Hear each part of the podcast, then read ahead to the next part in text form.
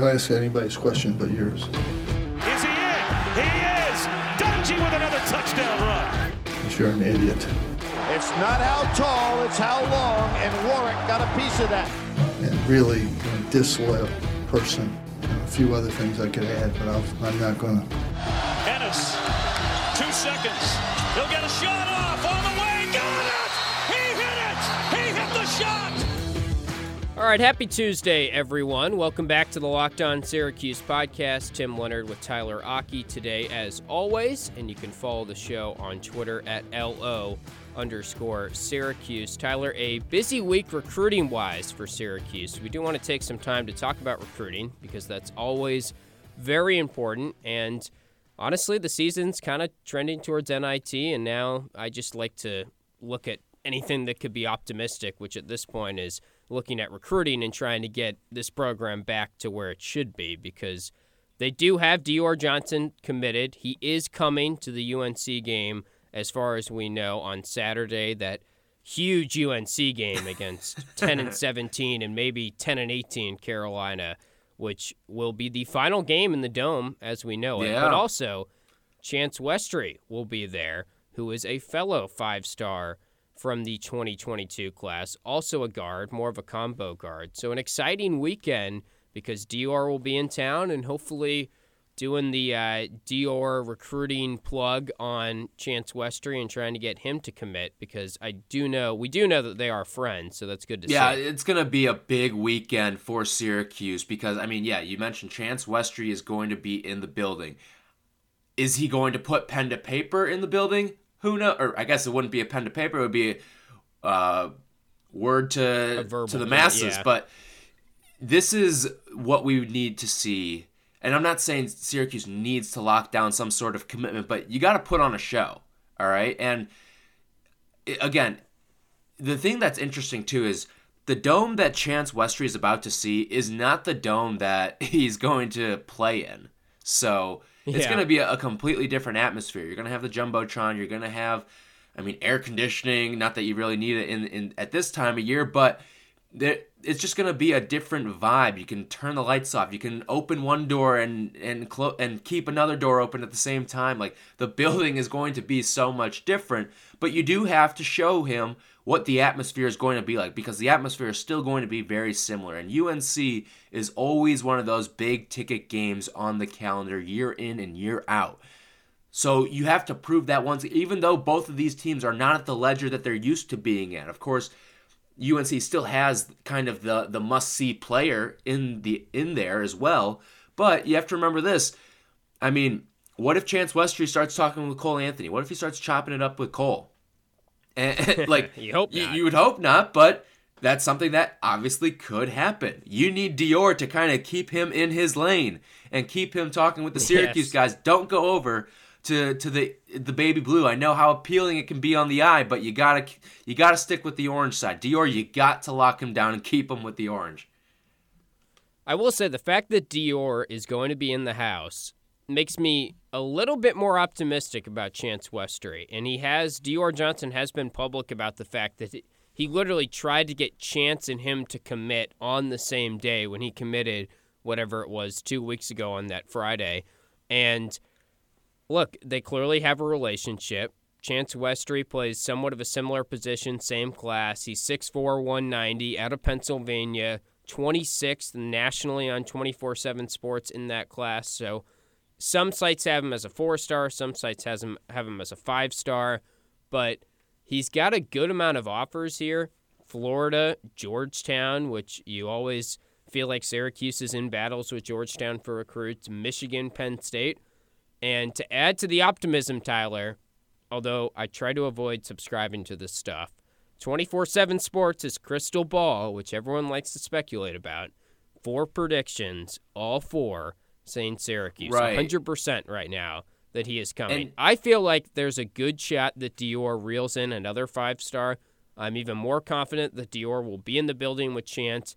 He made his visit known right on the heels of Dior making his commitment. All these signs make me optimistic. Now, the problem is you can't get too optimistic with these scenarios because you just really never know with these kids. Right. So here's the one thing too, and you bring up those crystal ball predictions, is that I saw this on Twitter, I think, and not that Twitter is the the all knowing source of information, but I think all those predictions kind of got dropped around the same time period. So you wonder if those guys got some sort of tip that okay, yeah, it's really yep. looking strong that Chance Westry is going to Syracuse. That know, since they all kind of happened within a couple days of each other, these predictions dropping, that maybe there is where there's smoke, there's fire, and that could certainly be the case with that. And hey, you're taking this visit now. You're gonna be with one of the highly touted guys. They're they're gonna roll out the red carpet for you.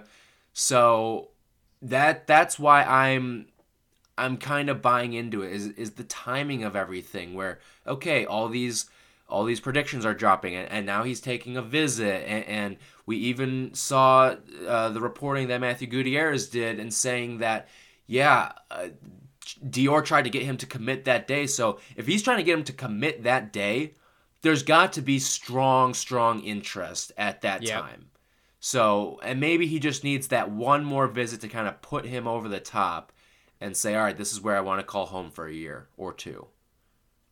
Dior has guaranteed other big time players are coming, and Chance would certainly fall into that category. So if there's if that gives you more reason to attend the UNC game, please go. Yeah. Make it a, a, fun atmosphere because the one thing this is that I will say yeah. about that class, and and you mentioned uh, Chance kind of plays a similar position as Dior there is kind of a, an overload at guard that season.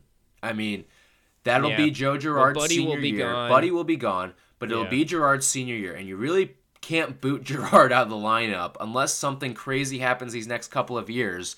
Because by the time Joe Girard hits his senior season, he will be a strong ACC Player of the Year candidate, and who knows, maybe even a National Player of the Year candidate as well. Like that's how good, wow. and that's the trajectory that he's kind of been putting on. I mean, this is a guy who's a yeah. freshman and who's probably going to stay all four years and is starting, can sh- has shown his 20, 30 point potential. And I mean, that's kind of was his calling card coming in. So that and and then Brycen Goodine also is kind of in that role, and that's a guy who I expect to only see his role grow and progress these next three years. But th- there is going to be some sort of overload at guard. So it's going to be do you want to go small? And we've seen what happens defensively to this team when they go small sometimes. And not to sit here and project the 2022 lineup because right. it's crazy to think that will be without Buddy Boeheim. That's how far away it will be. And also, the other thing with these recruits is I'm just curious what do you think Jim Boeheim is saying to them? Because that is kind of what everyone has circled as maybe the end of his career right. at Syracuse. And there's no reason other than the fact that people have just assumed that because Buddy will be gone then.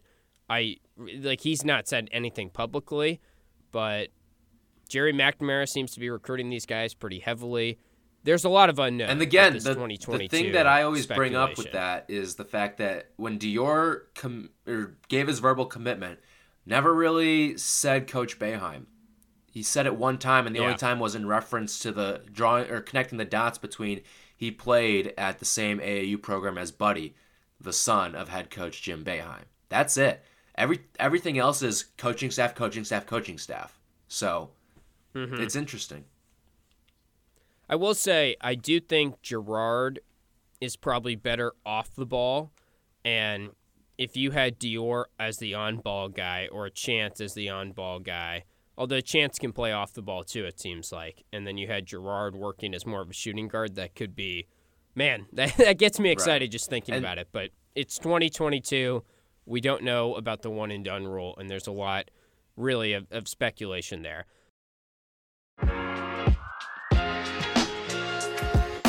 So, transitioning now to kind of what is this upcoming recruiting class and these transfers, everyone wants Syracuse to pick up a grad transfer. Patrick Tapé has been mentioned, the Columbia grad transfer at center because they need front court help obviously. Seth Towns has been mentioned out of Harvard, who is a guy that has really battled injuries and has probably even more talent than Tapé. He's 6'7, right around 215. And Towns is someone who was the Ivy League Player of the Year not that long ago, but he's just had a tough injury history, and now he's in the transfer portal. Right, and and it's interesting to see how this and, and listen, the these Ivy transfers can play. I mean, we see it all the time too. I mean, Makai Mason is certainly one of the big ones in recent memory, but these guys can show out at times, and I, that's why I don't look at the, the necessarily the school that they come from, but what can you actually bring to the table and uh, I I'm certainly intrigued by Towns because of course the the injury history is one of those things that always scares you. But if you if you're just taking a one year flyer on a guy, like why not? I I I, I kind of like that, and, and he was a highly touted guy too when he was coming out. Like he had offers from Iowa, Ohio State, Michigan, Virginia Tech, Purdue, but I mean when when Harvard comes when, when that offer is on the table sometimes it's tough to say no to the academics of Harvard. Yeah. And as Sean McDonough likes to say, Syracuse is the Harvard of Central New York. So maybe it is the perfect fit for Towns. But th- I mean, Towns is a guy too who I mean he can pour it in. He as a freshman averaged 12 points. As, a sophomore was at 16 and, and has been in the the transfer portal since. But you imagine this team loses Elijah Hughes. He kind of fits that Elijah Hughes mold. He was a, a 42% three point shooter, and that's while taking almost five attempts a game. 44%. I, I, I shorted him. So, an even wow. better number for Syracuse fans. That 44%. Yeah, exactly. Yeah. So, the guy can, can shoot. I mean, and that's what Syracuse is going to need when they lose Elijah Hughes is someone who can come in and continue to space that floor alongside Gerard and, and Buddy. There's definitely a talent transition going from Ivy League to ACC, but Towns is someone that, if he stays healthy, is about as good as you can get from the Ivy League. So it'll be interesting to follow what he does and where he visits and sort of that thing. And we'll obviously keep a close eye on him because he's someone that could elevate my expectations of next year's season to honestly a new ceiling if they get a player like him because it addresses a need. Now, Tapé is the other guy, also an Ivy League guy from Columbia. Not quite as good in terms of the stats he's put up, but he's played longer. He will be a grad transfer, have a year of eligibility remaining, and he was an honorable mention All Ivy League guy, averaged 11.3 points a game, 5.9 rebounds a game. And it was interesting this week, our good friend Matthew Gutierrez, who we love to have on this podcast, we shout him out whenever we can because he is great at his job over there at The Athletic he had a, a tweet that he posted briefly and then it got deleted. So I'll just read you. I was able to get a screenshot of the tweet. I the internet never goes away. About this. Yep. So let me just read this and then we'll take that for what it is. Gutierrez, Matt Gutierrez tweeted, I'm hearing Patrick Tapé, an honorable mention, all Ivy forward, 11.3 points a game, 5.9 rebounds a game, won't choose Syracuse for his grad transfer next season.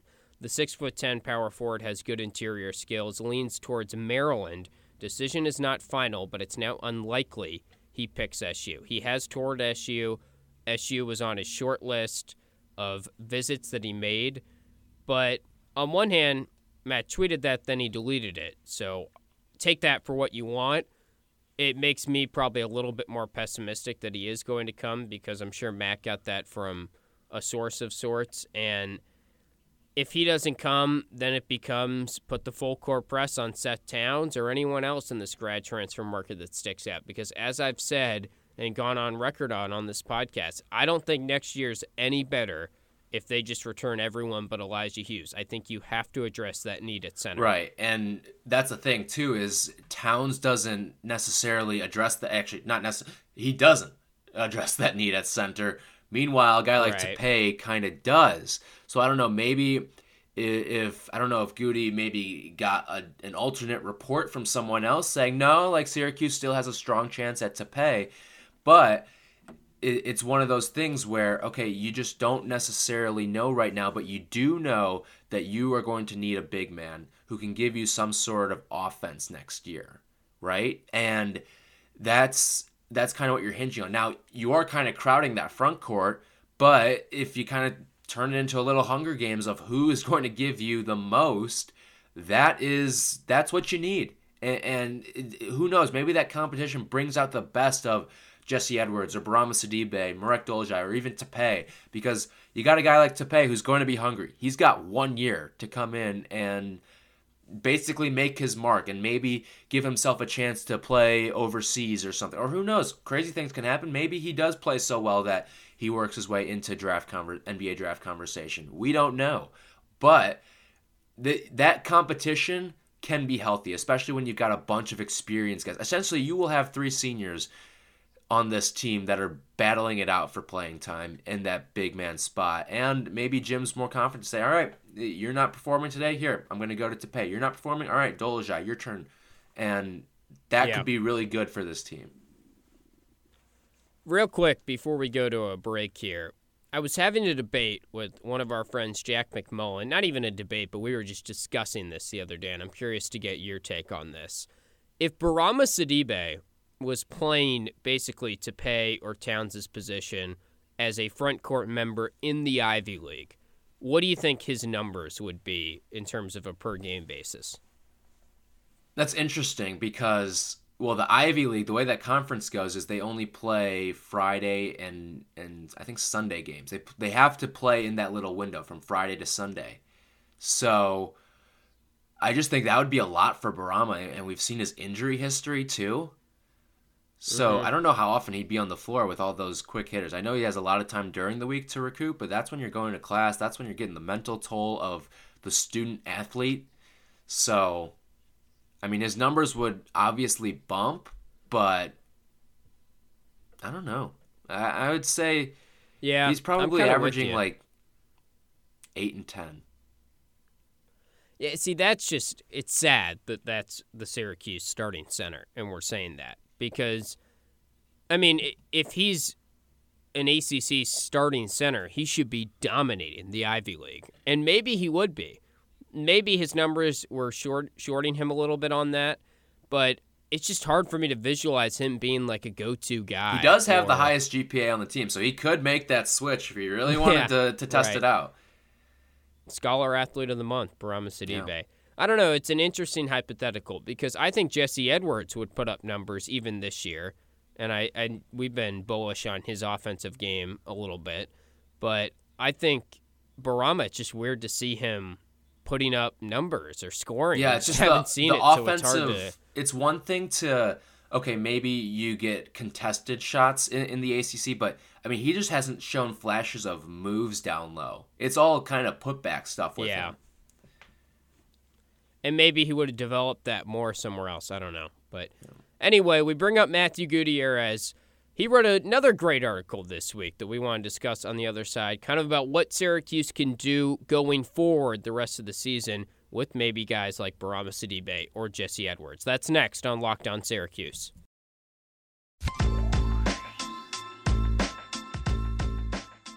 All right, wrapping up this Tuesday edition of Locked On Syracuse, an interesting article from our friend Matthew Gutierrez of The Athletic that we want to bring up now. Basically, looking at what Syracuse can take away from the rest of the season. Tyler, it's something you and I have talked about now. It's a new chapter of the season. Even against Georgia Tech, well, we did see signs of fight, which was good to see.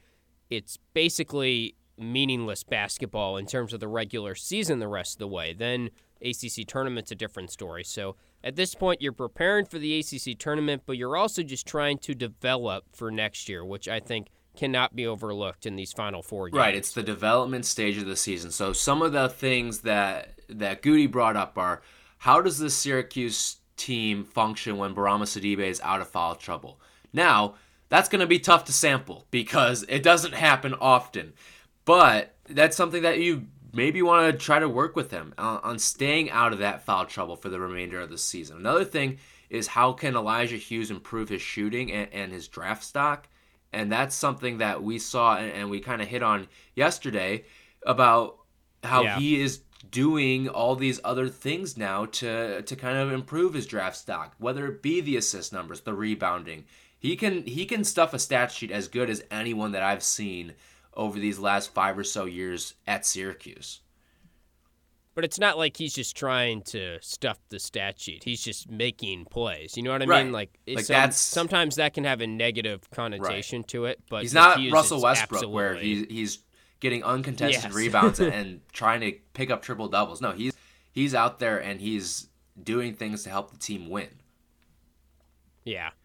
No, I, I think Hughes is, as I've said, definitely a first round talent that'll probably go, I'd say mid to late second round, but I think he gets drafted. And I know that might be a little bit Syracuse bias, but I do think he's going to continue to rise the more this process grows. And as we've said, if you're him, you probably just go to the draft because at this point in the season, at this point in your career, you're in your fourth season, you're turning 22, upcoming here in March. So, as an NBA prospect, this is kind of his peak time to capitalize. The last couple things to hit on here from this are what's the next step? Is there another step for Guerrier to take? Obviously, there's another step for him to take, but will he take that next step, or is it Yeah, going to be something that for me. happens in the offseason and heading into next year? Because he wasn't great against Georgia Tech, but we know that somewhere deep inside him there is a a, a shooter in A. We just haven't kind of seen that unraveled yet. And I think we will next year and, maybe however long he ends up staying at Syracuse. But A, is there another step in him that he will take this year? And then also on top of that, who else can can deliver a, a sort of spark for the rest of the year? Is it going to be Jesse Edwards who comes in and does well for spots here and there the rest of the year? Is it going to be Brycen Goodine for the rest of the year? Like where is this going to to pop up for the remainder of the season in terms of development? And I liked how Jim did go nine deep against Georgia Tech. Not so much in the second half, but I liked how he went to them in the first Yeah. half a little bit. On the Guerrier three point shooting thing, it's I almost just want Jim this offseason to go up to him, and maybe he has said this, we don't really know, but I doubt it. I- I want him to go up to him and just be like, I believe in your three point shooting. Just keep shooting. They'll start falling because I know that goes against his nature as a coach and what he's saying in the press conferences after the games is he's not going to make a three. I think he's going to make a three, just not in my lifetime probably. And I don't know why he keeps shooting from three. And we've seen this with Ron Patterson. We've seen it with Frank Howard, where once you're you're a three point shooter that you believe you have that capability, but you're not knocking them down. Jim publicly attacks you basically in these press conferences. And then I'm not. I mean, that's just what he does. And it's not And just then a Jim thing. I mean, he's not the only coach in America that does that. No, There's every no. coach. They they use the media to get to the player. Sure, and I agree with that strategy. I just think in Quint for Quincy's side of things, if we can somehow imagine what he's thinking on the court, which we really can't, but let's just say he's about to shoot a three.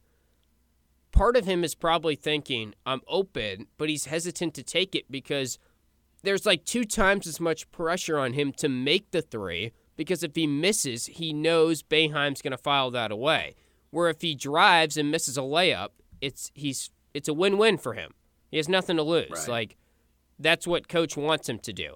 And there's a reason why Boeheim is saying keep doing that because he's not making those threes right now. So I agree with Boeheim, but at the same time, for Quincy to take that next step, it's for him to translate that jump shot that I see in pregame all the time that looks great. And I'm sure everyone in pregame looks great and better. That's a given. But especially for him, it feels like he could just add that to his game because it's something we know he has in there. It just hasn't come out yet. And now, at this stage in the season, there's no reason for him to shoot because it's such a lose lose for him. There's double the pressure on him to make it. Right. And, it's one of those things too where okay, that's something that you work on going into your sophomore season. Like freshman season, Yeah. I mean, first of all, it's just a complete culture change. You're living on your own. You're you're Totally. you're learning to balance class with an NCAA level uh, participation, like athlete schedule. Like that's not easy to do. And so you're balancing all of that, and now you're trying to transition into okay, I've kind of got my routine down. I know I'm going to do this on this day, this on this day, this on this day. And now, okay, I can focus more on the basketball side of things as opposed to acclimating myself to a brand new environment. Exactly.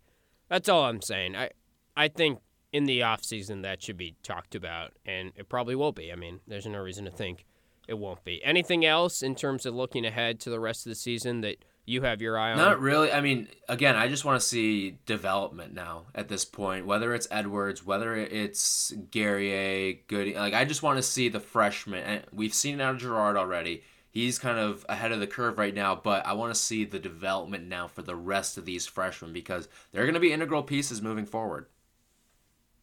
Totally agree. All right, tomorrow on Locked On Syracuse, it is game day. Pittsburgh on Wednesday night. That's a 7 p.m. start. So we will get you ready for that matchup tomorrow. We also go to the prop shop again. Hell because yeah. We have to rehash more more what happened. There was some epic moments in, in the prop shop, and we'll have to tally up where the totals sit right now and then come up with some good props for tomorrow's game to kind of make these last four regular season games a little bit more interesting. But that'll do it for today's episode. Thanks for listening. As always, check us out on Twitter at LO underscore Syracuse, and we will talk to you guys tomorrow.